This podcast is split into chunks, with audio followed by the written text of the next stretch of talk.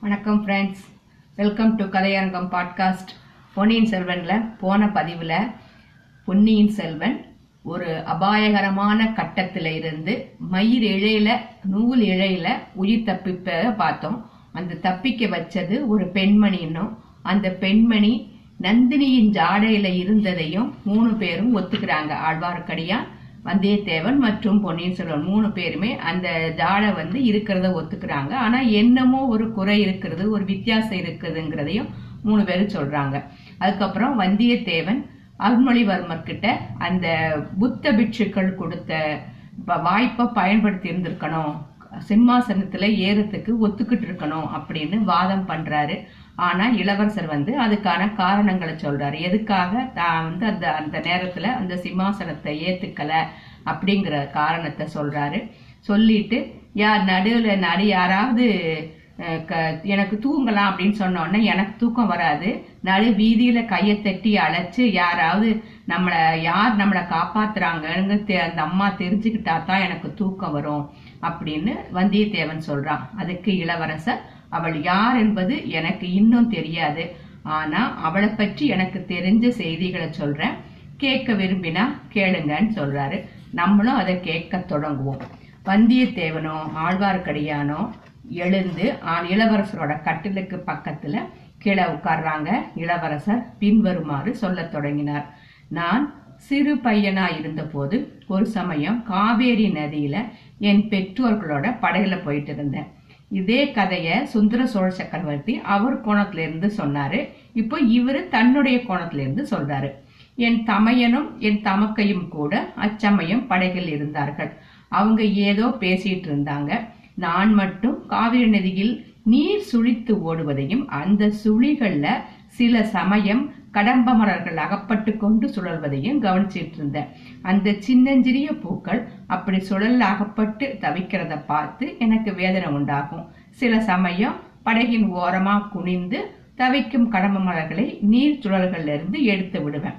அப்படி எடுத்து விட்ட ஒரு சமயத்துல தவறி தண்ணீர்ல விழுந்துட்டேன். தலை குப்புற விழுந்தபடியால திணறி திண்டாடி போனேன். காவேரியின் அடிமணலில் என் தலை இடித்த உணர்ச்சி இப்போதும் என் நினைவில் இருக்கிறது. அப்புறம் வேகமா ஓடிய தண்ணீர் என்னை அடிச்சு தள்ளிட்டு போனதும் நினைவிருக்கு எங்கேயோ வெகு தூரத்துல பலருடைய கூக்குரல்களின் சத்தம் கேட்டது போல இருந்தது. மூச்சு திறற தொடங்கிருச்சு. சரி காவிரி நதி நம்ம கடல்ல போய் தள்ளிவிட போகிறது அப்படின்னு நினைச்சுக்கிட்டேன். பெற்றோர்களும் தமக்கையும் தமையனும் நம்மை காணாமல் எவ்வளவு துன்பப்படுவார்கள் அப்படிங்கிற நினைவும் உண்டாயிட்டு அந்த சமயத்துல யாரோ என்னை இரு கைகளாலும் வாரி அணைத்து எடுத்தது போல இருந்தது. அந்த கணத்திலேயே தண்ணீருக்கு மேல வந்துட்டேன். தலை கண் மூக்கு வாய் எல்லாத்துல இருந்தும் தண்ணீர் வழிஞ்சிட்டு இருந்தது. ஆயினும் என்னை வாரி எடுத்து காப்பாற்றிய கைகள் என் கண்ணுக்கு தெரிஞ்சது. பிறகு அந்த கரங்களுக்குரியவரின் முகத்தையும் பார்த்தேன். சில கண நேரம் தான்னாலும் அந்த முகம் என் மனதுல பதிந்திருச்சு. இதுக்கு முன்னு எப்போதோ பார்த்த முகமாகவும் தோன்றியது. ஆனா இன்னார் என்பதாக தெரியவில்லை. பின்னர் அந்த கைகள் வேறு யாரிடமோ என்னை கொடுத்துச்சு. மறுகணம் நான் படகில் இருந்தேன். தாய் தந்தை தமக்கை தமையில் எல்லோரும் என்னை சுத்திக்கிட்டாங்க. அவர்களுடைய துயரமும் பரிவும் அன்பும் மாதிரும் என் கவனத்தை முழுவதும் கவர்ந்துருச்சு. சிறிது நேரத்திற்கு பிறகு என்னை தண்ணியிலிருந்து காப்பாற்றியது யார் என்பதை பற்றி கேள்வி எழுந்துச்சு. ஒவ்வொருத்தரும் கேட்டுக்கிட்டாங்க ஒவ்வொருத்தரை பத்தி. என்னையும் கேட்டாங்க. நான் சுற்றுமுற்றும் பார்த்தேன். அந்த தெய்வீகமான முகத்தை எங்கும் காணல. ஆகையால கேள்விக்கு மறுமொழி சொல்ல முடியாமல் விழித்தேன். கடைசியில் எல்லாருமா சேர்ந்து காவேரி அம்மன் தான் என்னை காப்பாற்றி இருக்க வேண்டும் அப்படின்னு தீர்மானிச்சாங்க.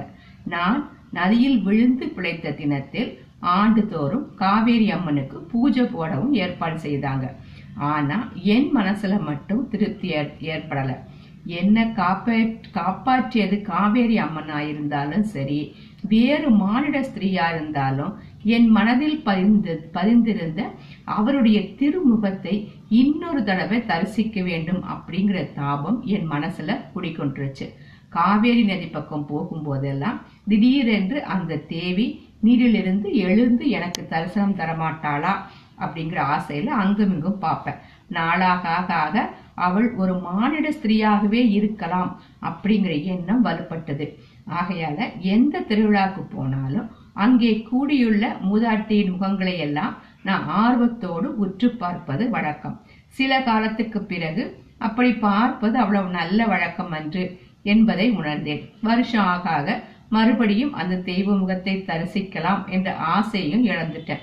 சுமார் ஒரு வருஷத்துக்கு முன்னால நமது தென் திசை படைகளின் மாதண்ட நாயகனாகி நான் இங்கு வந்து சேர்ந்தேன்.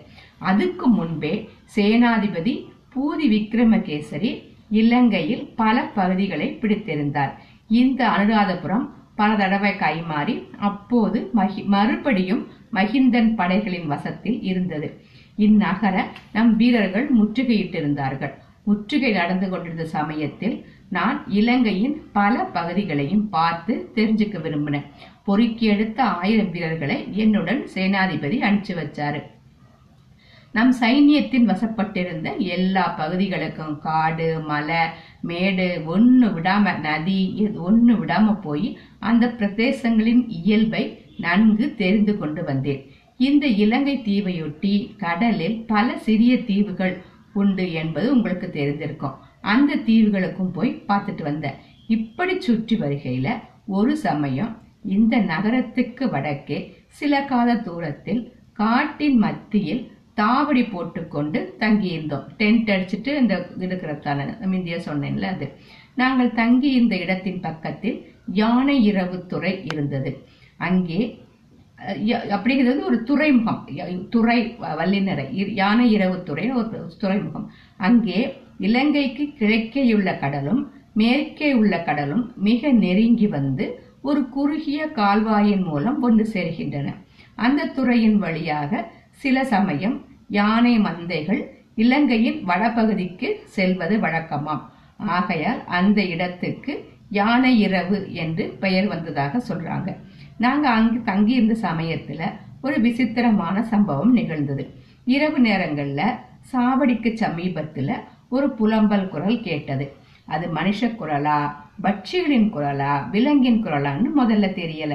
கேட்பவர்கள் ரோமம் சிலிர்க்கும்படியான சோகம் அதுல தொழிச்சது முதலில் தாவடியின் ஓரத்தில் இருந்த வீரர்கள் காதில் விழுந்தது.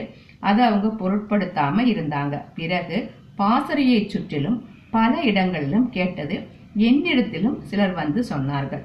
நான் அதை லட்சியம் செய்யல. பேய் பிசாசு என்று பயப்படுறீங்களா? அப்படியானா ஊருக்கு திரும்பி போய் அம்மா மடியில் பயமின்றி படுத்து தூங்குங்கள் என்றேன். அதனால அவங்களுக்கு ரோஷம் வந்துட்டது. அப்படி ஓலமிடுகிற குரல் மனித குரலா விலங்கின் குரலா அல்லது பிசாசின் குரலா என்று தெரிந்து கொள்ள தீர்மானித்தாங்க.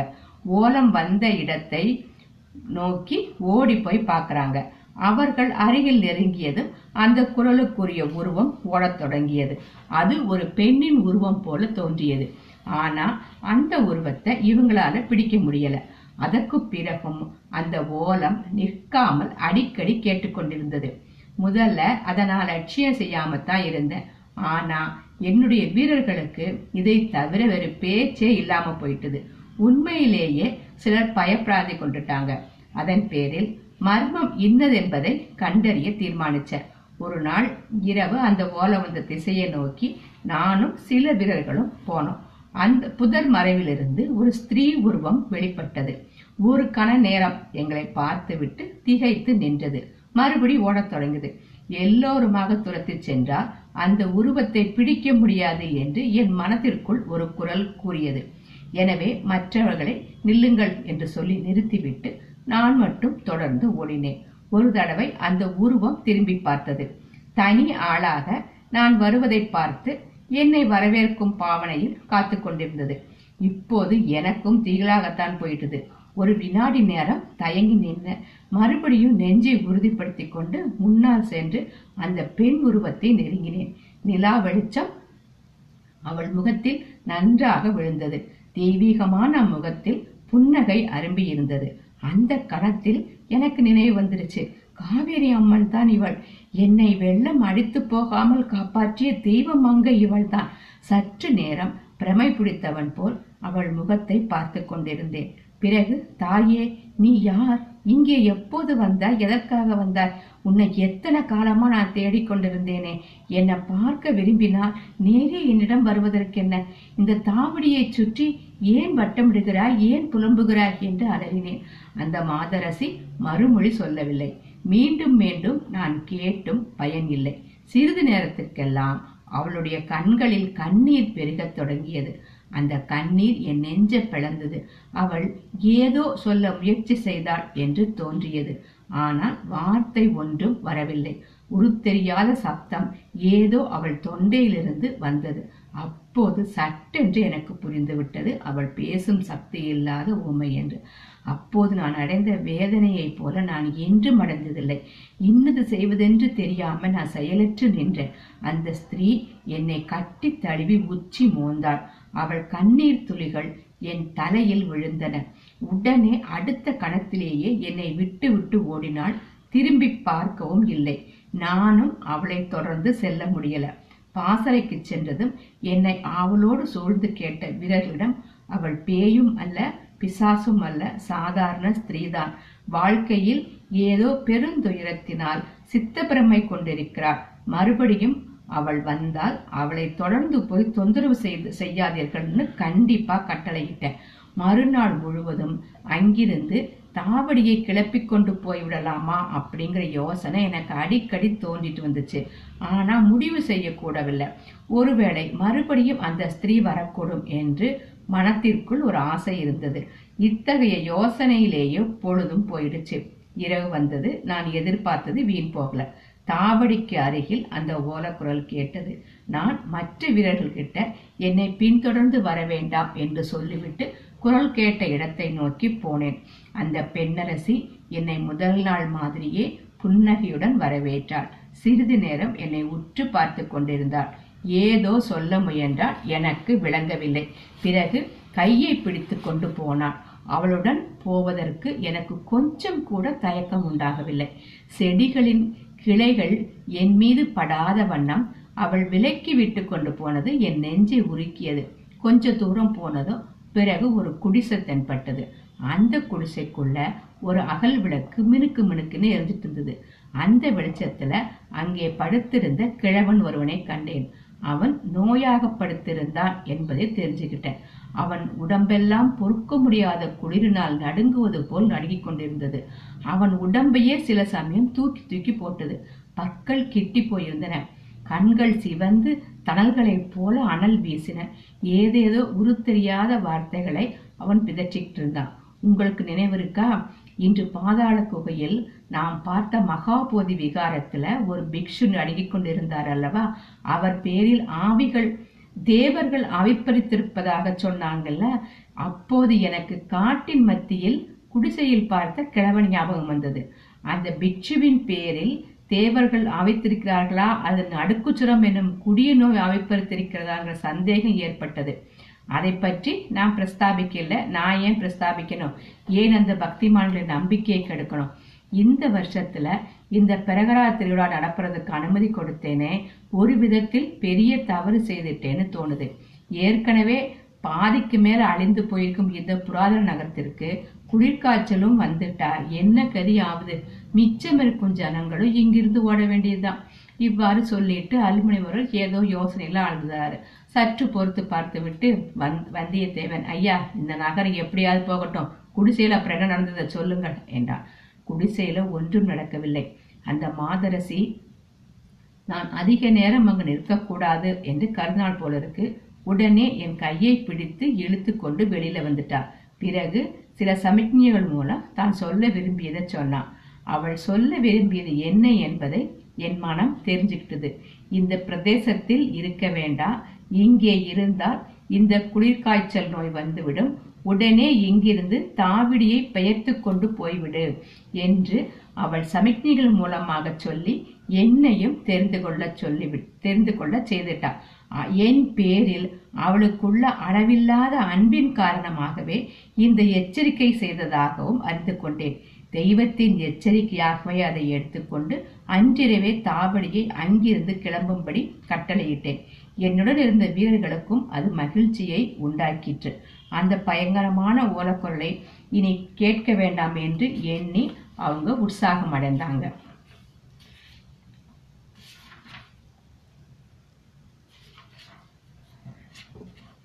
இளவரசர் சட்டென்று கதையை நிறுத்திட்டு உங்களுக்கு ஏதாவது காலடி சத்தம் காலில் விழுந்ததா? அப்படின்னு கேட்டாரு.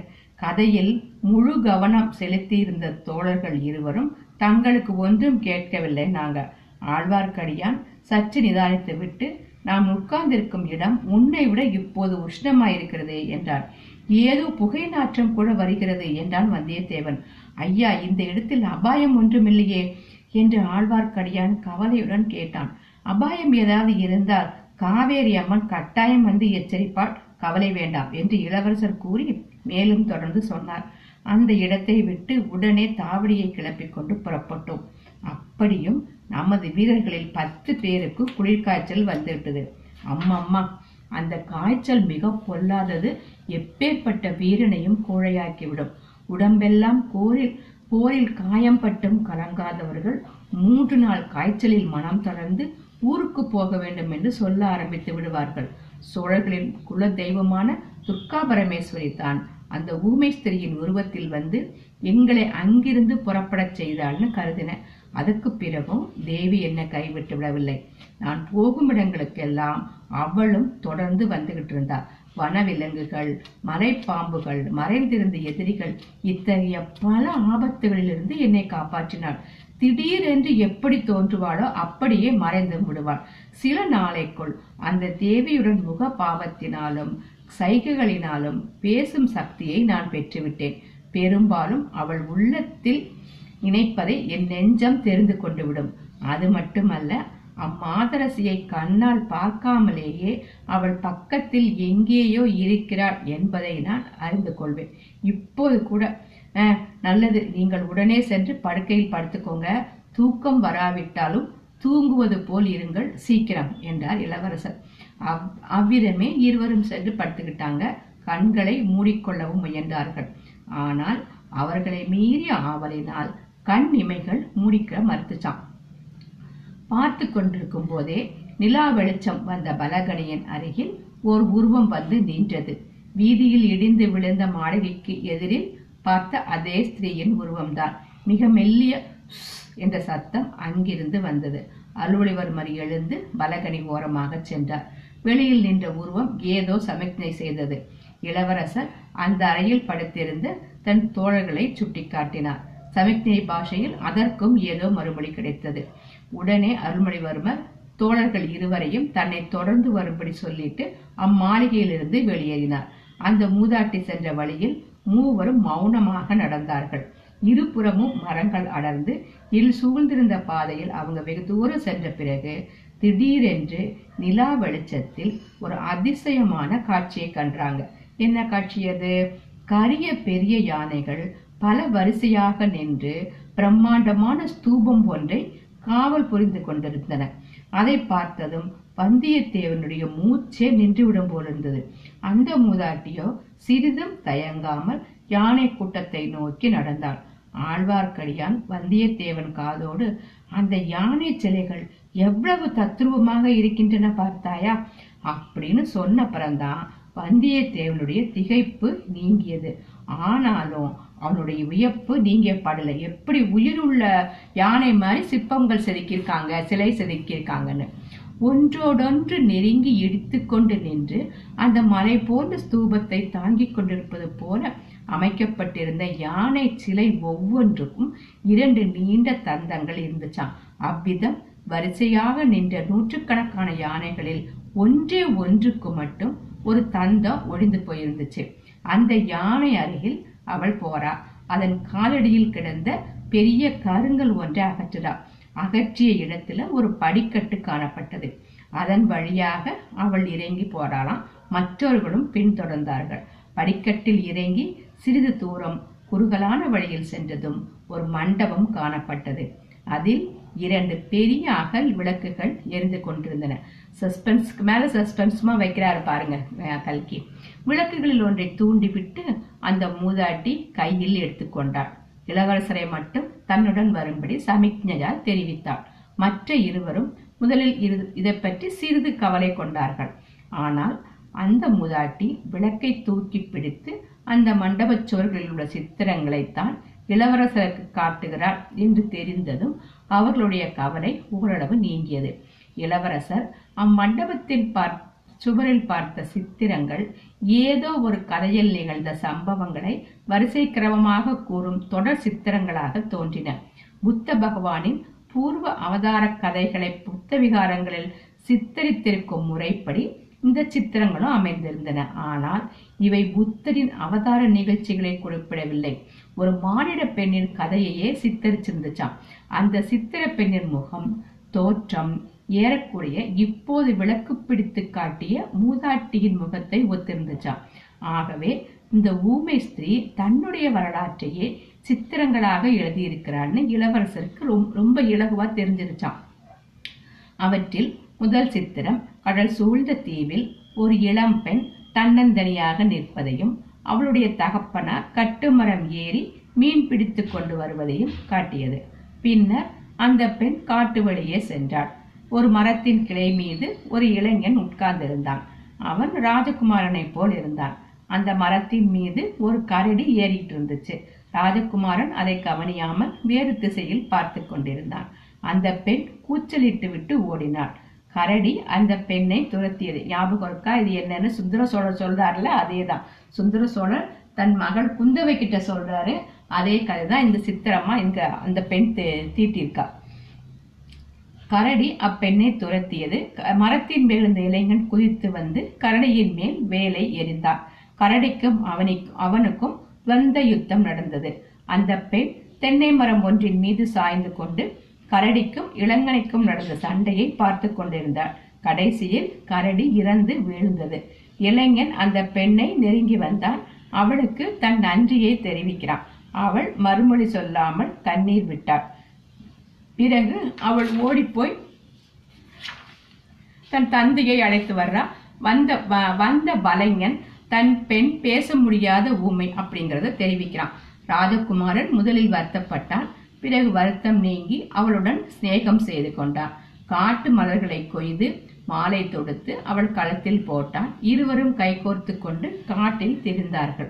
ஒரு நாள் பெரிய மரக்கலம் ஒன்று அந்த தீவின் சமீபம் வந்தது. அதிலிருந்து சில வீரர்கள் இறங்கி வந்தார்கள். ராஜகுமாரனை கண்டுபிடித்து அவனுக்கு வணக்கம் செலுத்தினார்கள். அவனை மரக்கலத்துக்கு வரும்படி வருந்தி அழைத்தார்கள். ராஜகுமாரன் அந்த பெண்ணுக்கு ஆறுதல் சொல்லிட்டு கப்பல் ஏறி விடை பெற்று போறான். அந்த பெண் அவன் போன பிறகு ரொம்பவும் வருத்தப்பட்டு கண்ணீர் பெருக்கினாள். அதை அவள் தகப்பன் பார்த்தான்.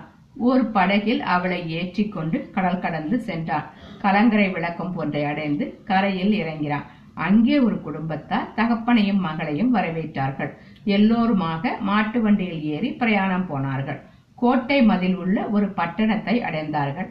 அங்கே அரண்மனை மேன்மாடத்தில் ராஜகுமாரன் தலையில் கிரீடத்துடன் நின்றான் அவனைச் சூழ்ந்து ஆடை அலங்காரங்கள் புனைந்த பலர் நின்றார்கள். அதை பார்த்த அந்த இளம் பெண்ணின் மனம் கலங்கியது. அவள் ஒரே ஓட்டமாக ஓடினாள். கடற்கரையை அடைந்தாள். கலங்கரை விளக்கத்தின் மேலேறி கீழே குதித்தாள். அலைகள் அவளை தாங்கிக் கொண்டன. படகில் வந்த ஒருவன் அவளை தூக்கி படகில் ஏற்றி காப்பாற்றினான். அவளை பேய் பிடித்திருக்கிறது என்று எண்ணி ஒரு கோயிலில் கொண்டு போய் விட்டான். கோயில் பூசாரி அவளுக்கு விபூதி போட்டு வேப்பிலை அடித்தார் யாரோ ஒரு பெரிய ராணி சுவாமி தரிசனம் செய்ய அந்த கோயிலுக்கு வந்தாள். பூசாரி அந்த பெண்ணை பற்றி ராணியிடம் சொன்னான். ராணி கற்பந்தரித்திருந்தார் அந்த பெண்ணும் தன்னைப் போலவே கற்பவதி என்று அறிந்தார் பல்லக்கில் ஏற்றிக்கொண்டு அரண்மனைக்கு அழைத்து போனார் அரண்மனை தோட்டத்தில் அந்த பெண்ணுக்கு இரண்டு குழந்தைகள் பிறந்தன. ராணி வந்து இரண்டு குழந்தைகளில் ஒன்றை தான் வளர்ப்பதாகச் சொன்னாள். முதலில் வலைஞர் பெண் அதை மறுத்தாள் பிறகு யோசித்து பார்த்தாள். இரண்டு குழந்தைகளுமே அரண்மனையில் வளரட்டும் என்று தீர்மானித்தாள். குழந்தைகளை விட்டுவிட்டு நள்ளிரவில் ஒருவரிடமும் சொல்லிக் கொள்ளாமல் ஓடிப்போய் போய்விட்டாள். வெகு காலம் காட்டில் திரிந்து கொண்டிருந்தாள். ஆனால் குழந்தைகளை பார்க்க வேண்டும் என்ற ஆசை அடிக்கடி வந்துவிடும். ஆற்றங்கரை ஓரமாக வந்து மரங்களின் மறைவில் ஒளிந்திருப்பாள். படகில் ராஜாவும் ராணியும் குழந்தைகளும் வருவார்கள். தூரத்தில் இருந்தபடியே பார்த்துவிட்டு போய்விடுவார். ஒரு சமயம் ஒரு குழந்தை படகிலிருந்து தவறி விழுந்து விட்டது அதை யாரும் கவனிக்கல. இவள் நீரில் மூழ்கி குழந்தையை எடுத்துக் கொடுத்தாள். உடனே மீண்டும் நதி வெள்ளத்தில் மூழ்கி சென்று அக்கறையை அடைந்து காட்டில் மறைந்து விட்டாள். இவ்வளவு நிகழ்ச்சிகளும் காவிக்கோட்டினால தத்ரூப சித்திரங்களாக அந்த சுவர்ல வரையப்பட்டிருந்துச்சான் எவ்வளவு ஆச்சரியம் பாருங்களேன். இளவர் அந்த காலத்துல எப்படி வந்து வெளிப்படுத்துறாங்க அவங்களுடைய மனதில் உள்ள எண்ணங்களை? இளவரசர் அருள்மொழிவர்மர் அளவில்லா ஆர்வத்துடனும் அதிசயத்துடனும் அத்தி- அச்சித்திரங்களை பார்த்து கொண்டு வந்தார். கடைசி சித்திரம் வந்ததும் இளவரசர் நதியிலிருந்து காப்பாற்றப்பட்ட சிறுவன் நான் காப்பாற்றியவள் நீ என்று சமிக்ஞையாக சுட்டிக்காட்டினார். அந்த மூதாட்டி இளவரசரை கட்டி அணைத்துக்கொண்டு உச்சி மோந்தாள் பின்னர் அந்த மண்டபத்தின் இன்னொரு மூளைக்கு இளவரசரை அழைத்துச் சென்றாள். அங்கே எழுதியிருந்த சில சித்திரங்களை காட்டினாள். அவை அவளுடைய வாழ்க்கை நிகழ்ச்சிகள் அல்ல. இளவரசருக்கு நேரக்கூடிய அபாயங்களை பற்றி அச்சித்திரங்களின் மூலமாகவும் சமிக்ஞைகளின் மூலமாகவும் எச்சரிக்கை செய்கிறார். இவ்வளவையும் வந்தியத்தேவனும் ஆழ்வார்க்கடியானும் மண்டபத்தின் ஓரத்தில் நின்று பார்த்துக்கிட்டு இருக்காங்க. வந்தினியின் முகத்தையும் இந்த ஊமை ஸ்திரீயின் முகத்தையும் வந்தியத்தேவன் அடிக்கடி ஒப்பிட்டு பார்த்துக்கிட்டு இருந்தான். அவன் மனத்தில் பற்பல எண்ணங்கள் உதித்தன பற்பல சந்தேகங்கள் தோணுது. அவற்றை குறித்து பேச இது சந்தர்ப்பம் அல்ல அப்படின்னு பேசாம இருந்தான்.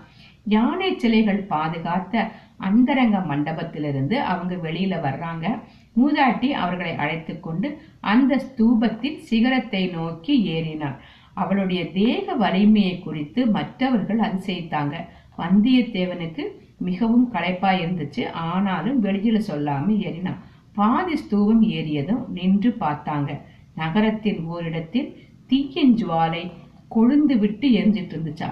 ஆகா மகாசேன சக்கரவர்த்தியின் புராதன மாளிகை தீப்பற்றி எரிகிறது அப்படிங்கிறாரு இளவரசர். நாம் படுத்திருந்த இடமா? அதுவேதான் அங்க நாம் படுத்து தூங்கி இருந்தா நாமும் ஒருவேளை அக்னி பகவானுக்கு உணவாகி இருப்போம். அதுதான் நாம் படுத்திருந்த அரண்மனை என்று இத்தனை தூரத்தில் இருந்தபடி எதனால் சொல்கிறீர்கள் மண்டபத்துக்குள்ளே நான் பார்த்த சித்திரங்கள் என்னுடன் பேசின. எங்களுக்கு கேட்கலையே. அதில் ஒன்றும் அதிசயம் இல்லை சித்திரங்கள் ஒரு தனி பாஷையில தான் பேசும். அந்த பாஷை தெரிந்தவர்களுக்குத்தான் அவற்றின் பேச்சு விளங்கும் அப்படிங்கிறாரு. அந்த சித்திரங்கள் தங்களுக்கு இன்னும் என்ன தெரிவித்தன? என் குடும்ப சம்பந்தமான பல ரகசியங்களை சொல்லின. இந்த இலங்கை தீவை விட்டு உடனே போய்விடும்படியும் தெரிவித்தன. சித்திரங்களின் பாஷை வாழ்க. வைஷ்ணவரே என் கட்சி ஜெயிச்சது என்கிறார் வந்தியத்தேவன். இளவரசே சித்திரங்கள் அத்துடன் நிறுத்தவில்லை. இலங்கையில் உள்ள வரையில் கூரையின் கீழ் படுக்க வேண்டாம். வீடுகளின் ஓரமாக நடக்க வேண்டாம். மரங்களின் அடியில் போக வேண்டாம் என்றும் சொல்லவில்லையா? என்றான் ஆழ்வார்க்கடியான். சரியாக சொன்னீர். உமக்கு எப்படி தெரிந்தது? தங்களுடைய சித்திரங்களின் பாஷை தெரியும். அடியேனுக்கு அபிநய பாஷை தெரியும். தங்கள் குலதெய்வம் தங்களிடம் பேசிக் கொண்டிருந்த போது அத்தெய்வத்தின் அபிநய முக பாவங்களை பார்த்து கொண்டிருந்தேன் என்றார் ஆழ்வார்க்கடியான். சந்தோஷம். இரவு இன்னும் ஒரு ஜாமம் தான் மிச்சம் இருக்கிறது அந்த ஸ்தூபத்தின் ஏ- உச்சியில் ஏறி சிறிது நேரமாவது படுத்து தூங்கிவிட்டு பொழுது விடிந்ததும் புறப்படுவோம் என்றார் அருள்மொழிவர்மர் அவங்க கொஞ்ச நேரம் தூங்கட்டும். நம்ம அடுத்த பதிவுல என்ன நடந்துச்சுன்னு பார்க்கலாம். ஓகேயா?